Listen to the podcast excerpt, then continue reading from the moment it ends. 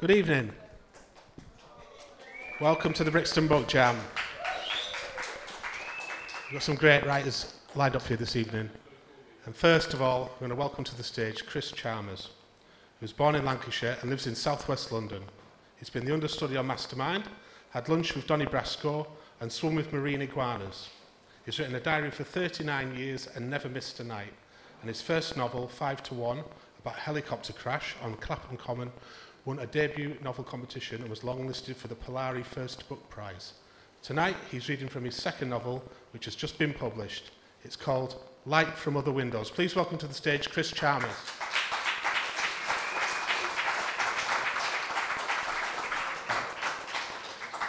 Good evening, thank you, and thank you for listening. Uh, Light from Other Windows is about a family that unravels when the youngest son goes on a gap year trip around the world uh, and gets caught in a tsunami. In this bit, Josh's family are at home trying to get hold of him on his mobile. His best friend, Stella, has come round to compare notes on his last known whereabouts.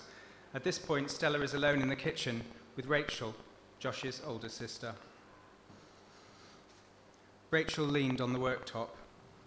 Stella was one of Josh's friends she'd always been aware of but never thought to talk to. She knew that Diana, their mother, saw her as a good influence after the way she'd helped him buckle down to his A-levels. Before that, the pair had famously been an item, years ago in a kiddie sort of way, out of which they'd morphed into best friends, which always struck Rachel as slightly odd for a boy as patently hetero as Josh. She raked her memory for enough scraps to make conversation. So, how are you liking uh, Leeds, isn't it? Stella took a moment to answer. It's cool, I guess. Taken me a while to settle in. I miss my mates down here, though. That struck a chord. Rachel's own university days were far from the happiest of her life. That she'd ended up making a career in academia surprised her even now. It'll be nice when Josh, you know, said Stella. He had deferred a place at Sheffield to go travelling. Rachel had watched her brother sit at this very kitchen table with a ruler and a road atlas, measuring the distance between Sheffield and the cities where his friends were studying. Leeds was the nearest. Stella dropped the thread of conversation and picked up another. I hear you're getting married. Congratulations. Rachel smiled. For the best part of twenty-four hours, she hadn't given the wedding a thought.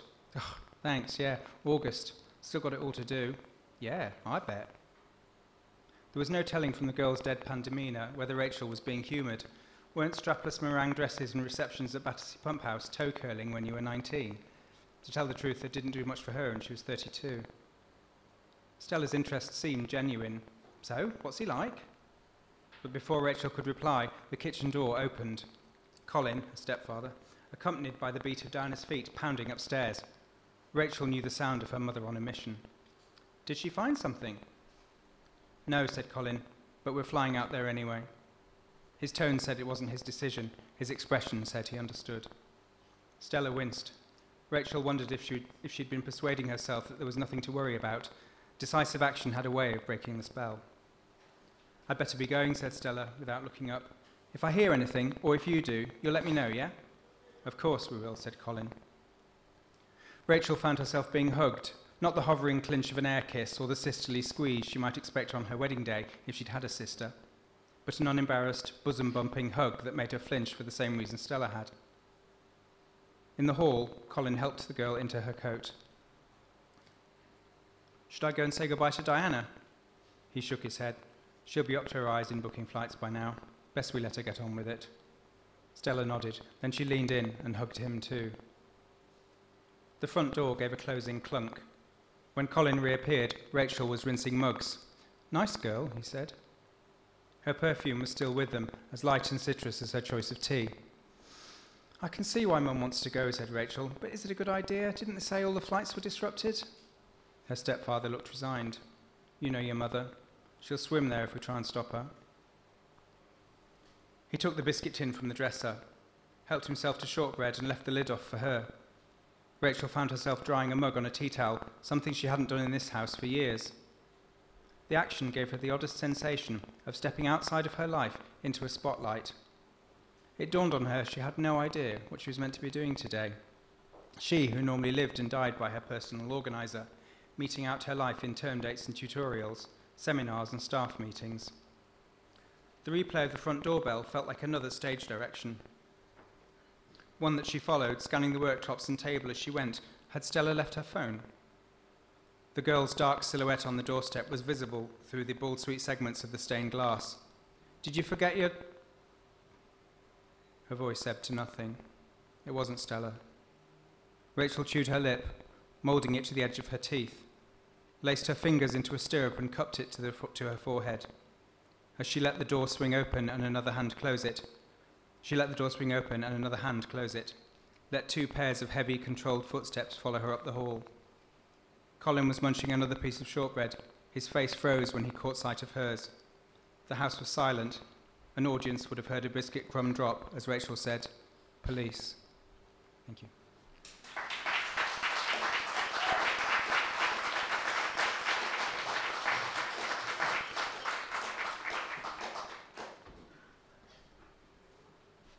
Thank you very much, Chris.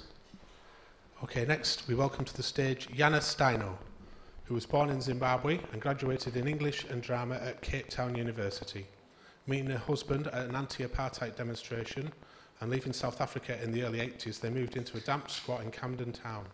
A bittersweet moment came when the death of her mother prompted Yana to put her imagination on paper, and she began to write plays and short stories. When not writing, Yana's second love is painting. The owner of an artist studio at the Chocolate Factory Wood Green, Yana happily splashes paint and horse workshops with the Booster Cushion Company for Children. Rules for Thur- Thursday Lovers. Welcome to the stage, please, Yana Stajno.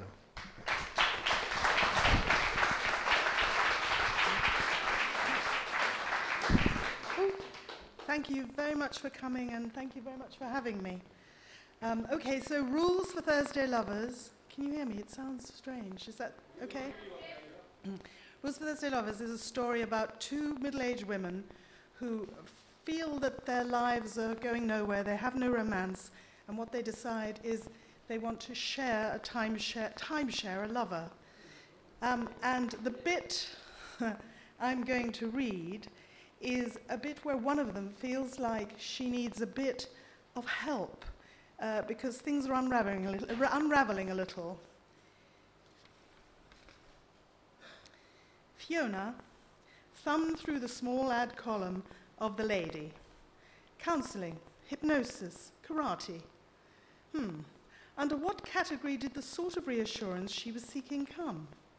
She tossed the book aside, paced about, had a coffee, and switched on Guy's computer. Could she Google being a sexually attractive woman? She tried it. Hmm. Several books on relationship problems surfaced, as well as the lunchtime classes in pole dancing. She downloaded the training video. The girl was nothing special, thought Fiona, shaking her own hips. But getting a pole installed in Ray's flat might prove difficult. There must be other aids for the less agile woman. Hmm, who would have them? Sex shops. She typed that onto the screen. Shopping always boosted her confidence. At any rate, they would, ha- they would have ex- experts on the subject. Several shops advertised in lurid, coloured, flashing logos. There was a small ad that promised discretion and good customer service. It was in Soho. She jotted down the address. She stepped out of Piccadilly Circus station into the hatless throng of uncouth people who made London their business. Paper sellers, buskers, shoppers, beggars, women with pushchairs, men with briefcases and agendas, all getting in her way, until she managed to find Marquis Special Care Shop, all tastes individually and discreetly catered for, in an alley off Windmill Street. There was nothing discreet about the place, apart from possibly the dim lighting. The door and window frames were glossy reds and blacks. The mannequins in the window were trying to appear dominant in tight leather. When she peered past them, she could make out rails of things that looked more like long rubber bands than clothes. The shelves looked a bit more promising. Apart from inflatable penises in various sizes, they had things in boxes. These might store something useful. She looked left and right to see if anyone was giving any, giving her any attention, Apart from a man slumped on a step, they weren't. She took a deep breath and entered. The interior decor was garish goth with chains hanging from the ceiling and a surplus of leather. "Can I help you?" asked somebody with a Yorkshire accent. "Possibly," answered Fiona, unsure as to what she was really looking for in the whip and handcuff section. The assistant had perfect legs emerging from tiny leather shorts.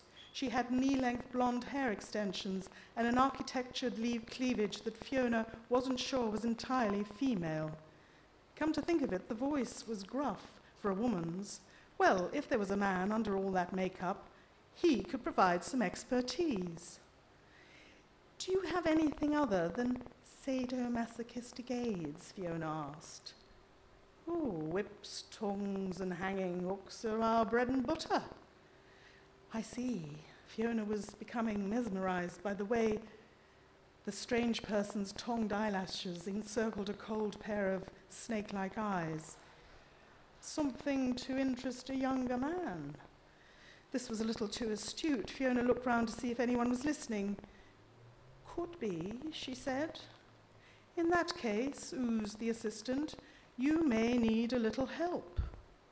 If it weren't so urgent, Fiona would have slapped the man-woman's face. "Don't worry, love, I'll take you in hand." Fiona took a step back.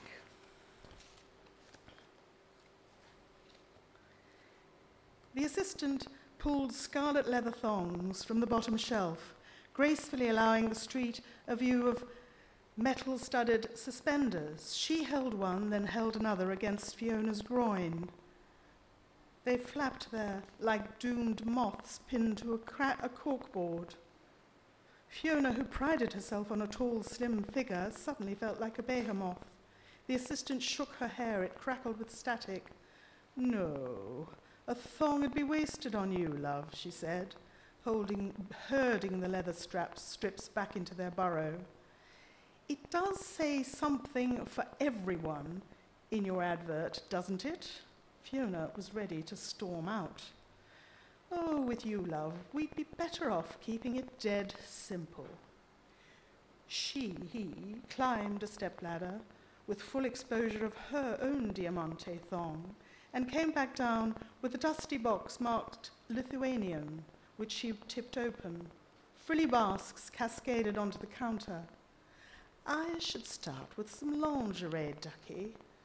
She teased the shape into something amorphous. "And leave the sex toys for when you run out of puff."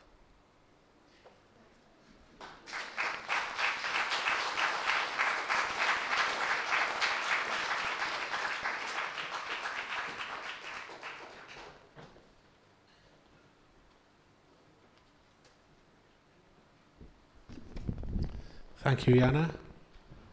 Next up, we have Toby Downton, who lives in North London and is head of business development at Matter, a digital innovation consultancy he co-founded. Downton is emerging as a driving force in the V R revolution, and his novel Solar Versia is just the first step in his thrillingly ambitious multi-platform storytelling experience that will explore the relationships between artificial intelligence, technology, and the human spirit. Downton will be incorporating his tech company, SpiralWorks, in the real world, developing Solar Versia as a commercially available game, ready to storm the games market in twenty twenty. Please welcome to the stage, Toby Downton.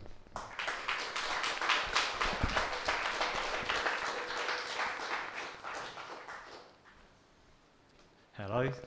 Uh, yeah, so I'm Toby Downton, author of Solar Versia, um, and quickly, just to say that the book is free, the Kindle version of the book is free on Amazon for today only for anyone who would uh, rather read it that way.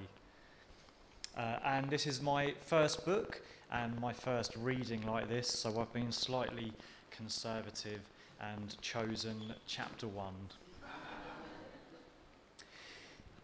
The minute Nova Negreanu heard about Solar Versia, she was convinced she was going to love it with every ounce of her being.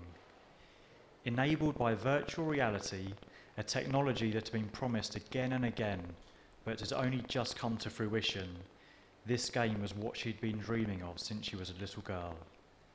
In Solar Versia, the no- normal rules of existence would ex- cease to apply. It sounded like a magical world, a place to fight monsters, fly through the sky and explore the solar system, and all from the comforts of her own home. From the expression on the face of her best friend, Sushi Harrison, she wasn't the only one who felt that way. "Who was it that sent you the link?" Sushi asked, without looking up from her iPad. "Berna, but it's been going mental on social media. He and Jono have already signed up." Sushi cleared her throat and read out the press release Berna had sent them.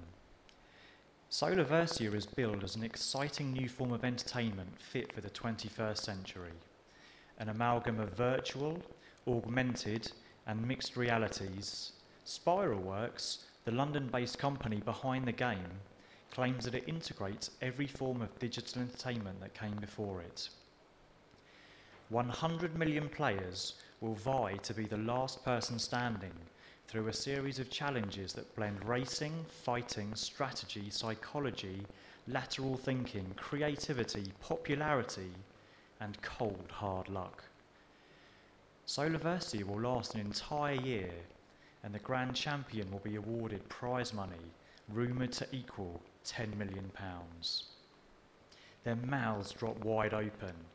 ten million? That's just for the winner.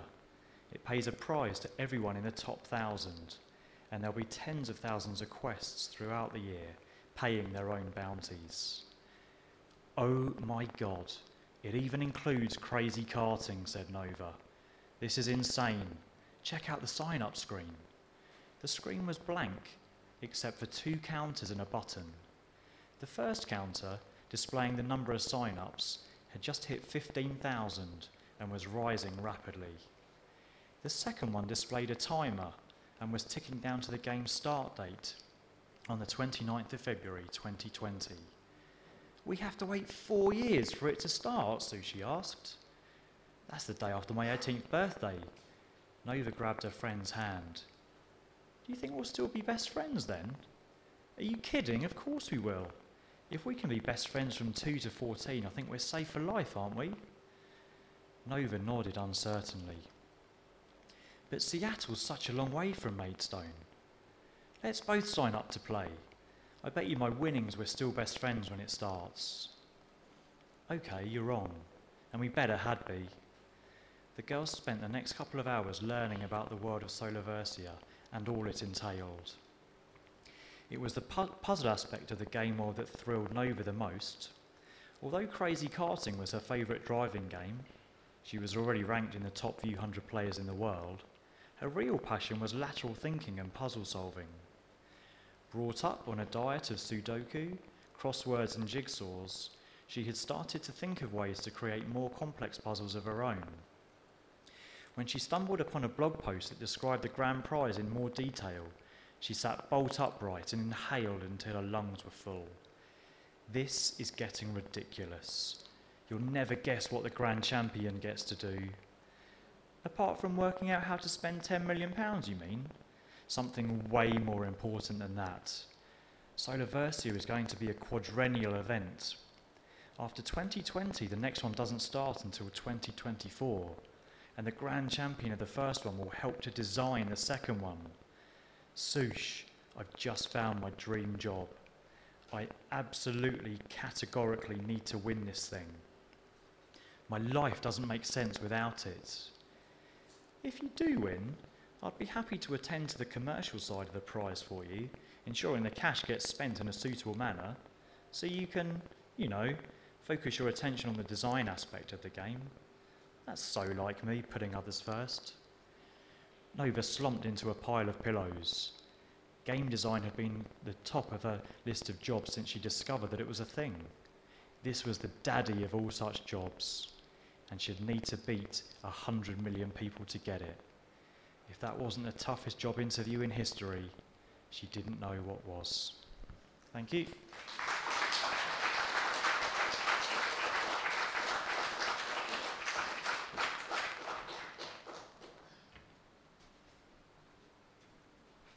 Thank you, Toby. Okay, next we welcome to the stage Frances Mensah Williams, who is the Chief Executive of Interims for Development Limited and the publisher of Reconnect Africa dot com, a careers and business website and online publication for African professionals and the diaspora with over thirty-five thousand subscribers. She is the recipient of several awards and in twenty eleven was nominated as one of the top twenty inspirational females from the Africa diaspora in Europe. Resident in London, Frances was born in Ghana and as a child lived in numerous countries, including the U S A and Austria, before moving to the U K. Frances is the author of the non-fiction titles Everyday Hero, Learning from the Careers of Successful Black Professionals, and I Want to Work in Africa, How to Move Your Career to the World's Most Exciting Continent, From Pasta to Pigfoot, is her first fiction novel. Please welcome to the stage Frances Mensah Williams.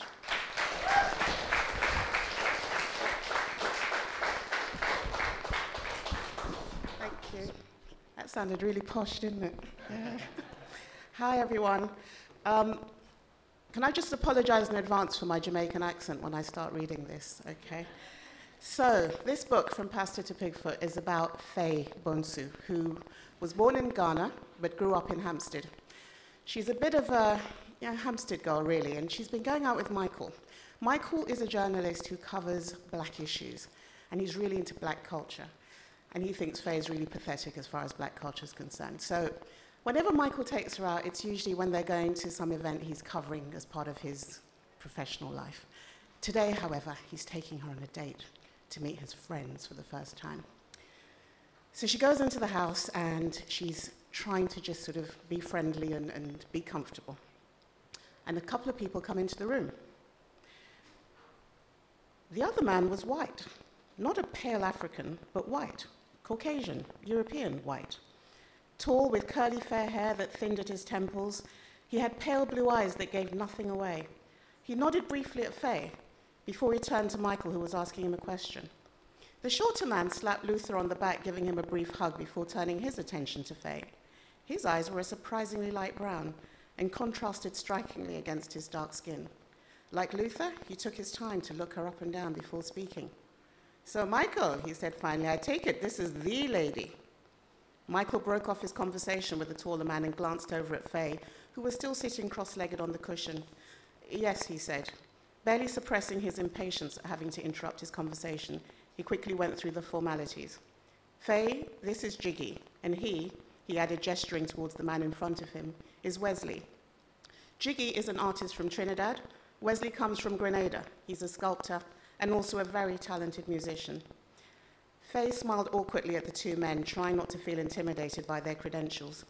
She murmured what was meant to be, "Pleased to meet you." But having sat without speaking for so long, the words came out sounding more like those of a frog suffering from chronic laryngitis. As she racked her brains unsuccessfully to find something charming, or at least witty, to say, Michael turned the music up. At the same time, Philomena came back into the room carrying a tray, on which she had balanced two tall, dark bottles and several glasses in colours as vivid as her cushions. "Okay," she announced lightly, "drinks are here, people." Clearing a pile of magazines from a low table, she put the tray down. "Faye, what are you drinking, girl? The men can help themselves. We've got some mighty good rum here, straight from home." Faye smiled at her hesitantly, shifting uncomfortably on the cushion, which was now proving to be lumpier than she had first realised. "I'd like a rum and coke then, please," she said politely, just as Michael stopped the music. As though the move had been choreographed, the heads of the four men in the room swiveled in her direction. Jiggy was the first to speak, his strongly accented voice breaking into the sudden silence. "Huh? What's that, Faye? You want to mix our sacred nectar with a Coca-Cola drink?" He looked incredulous and his short dreadlocks bounced in outrage as he turned towards Michael. "Michael, what have you been teaching her all this time?" Although he tried to keep his tone light, it didn't take a genius to pick up the disapproval now flowing from him. "I'm not a very big drinker," Faye said defensively, and threw a look of appeal at Michael, silently begging for support. Swiftly distancing himself from her cultural anarchy, he just shrugged and glared at her as though she were a tiresome child he'd been forced to look after. "Go on, Faye, just try it and see. This is real Jamaican rum, you know. Not that rubbish you get in Hampstead pubs," he snapped. So it doesn't go very well, unfortunately, and Faye um, finds that she's a little bit out of her depth culturally. This leads her to really start questioning herself. And fortuitously, she gets the chance to go on a trip to Ghana to find out a bit more about her culture and to try and get a bit more confidence about herself. Now, she's staying with a family called the Asante family, and their daughter, Amma, becomes a very good friend and is about to take her to the beach on her second day there to meet her friends. And she has some interesting friends. So they're in the car heading off. Amma drove skillfully, weaving her way in and out of the traffic and cleverly dodging the careless taxi drivers who stopped without warning to drop off and pick up passengers. Faye scrutinized the passing landscape with interest, amazed at the contrast between the smooth modern dual carriageway and the wide-open gutters alongside. At one point, Amma was forced to slow to a halt to allow some errant goats that had escaped their owner to cross the highway. Imagine a bunch of goats crossing the North Circular Road as you're driving through Finchley, Faye thought in amusement, turning round to watch the young boy racing after the animals in his charge. They turned onto another dual carriageway and sped past rickety shop fronts and kiosks, most of which were closed. Faye gasped with delight as the sparkling blue of the sea came into view. She could see the white foam at the edge of the waves curling into the sand, while further out to sea a couple of small boats bobbed lazily on the water. Amma takes her to go and introduce her to some of the friends, and one of them is a young man who's sitting on the mat called James Brown, alias J B. James Brown looked around twenty-five. He was small in build and very dark and wore his hair in a full round afro. His only clothing was a pair of black swimming shorts and a heavy gold chain around his neck. A gold signet ring sat loosely on his thin middle finger. And as he smiled in greeting, a glint of gold was clearly visible in the gap between his two front teeth. Unlike Edwin, he didn't stand up or try to shake Faye's hand. Instead, he tapped a skinny forefinger against his forehead before pointing it at Faye with a loud pshh, as if firing a gun, all the while flashing his gold-tinged smile. "How you doing?" His voice was high, with an accent that sounded to Faye like a cross between a Texan and a Korean. The girl sitting next to him rolled her eyes, clearly not impressed by J B's performance. Her generous cleavage was almost spilling out of a low-cut, stretchy black T-shirt that seemed to have reached the full extent of its elasticity. Even seated, her colourful wraparound skirt could not hide what appeared to be very sizable hips. Her hair was braided into short plaits that framed a small face with penetrating dark eyes and full, pouting lips. She smiled engagingly at Faye and reached out a languid arm encased in jingling gold bangles. "Hello, I'm Barbara," she said. Her voice was surprisingly deep and incredibly sexy. Faye smiled back and murmured a greeting. Her attention was immediately diverted by the sight of a new arrival. He had clearly been swimming, and his low-slung, black swimming shorts highlighted a muscular abdomen and perfectly sculpted muscles. He picked up a towel from the beach mat, wiped his face, and turned to smile at Faye, displaying a dazzling set of even white teeth. Transfixed, Faye simply could not tear her gaze away. Ghana was definitely proving to be a very attractive adventure. Thank you.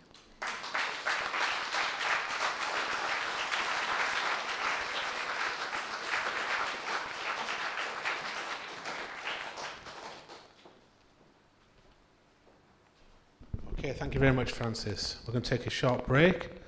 And just time to remind you that we have books for sale in the corner over there, Emma and Sheila. All the books from the writers this this evening will, and you may possibly get one of them signed if you go and ask, and a discount. So uh, check them out in the corner, go and have a smoke. We're back in fifteen minutes, okay?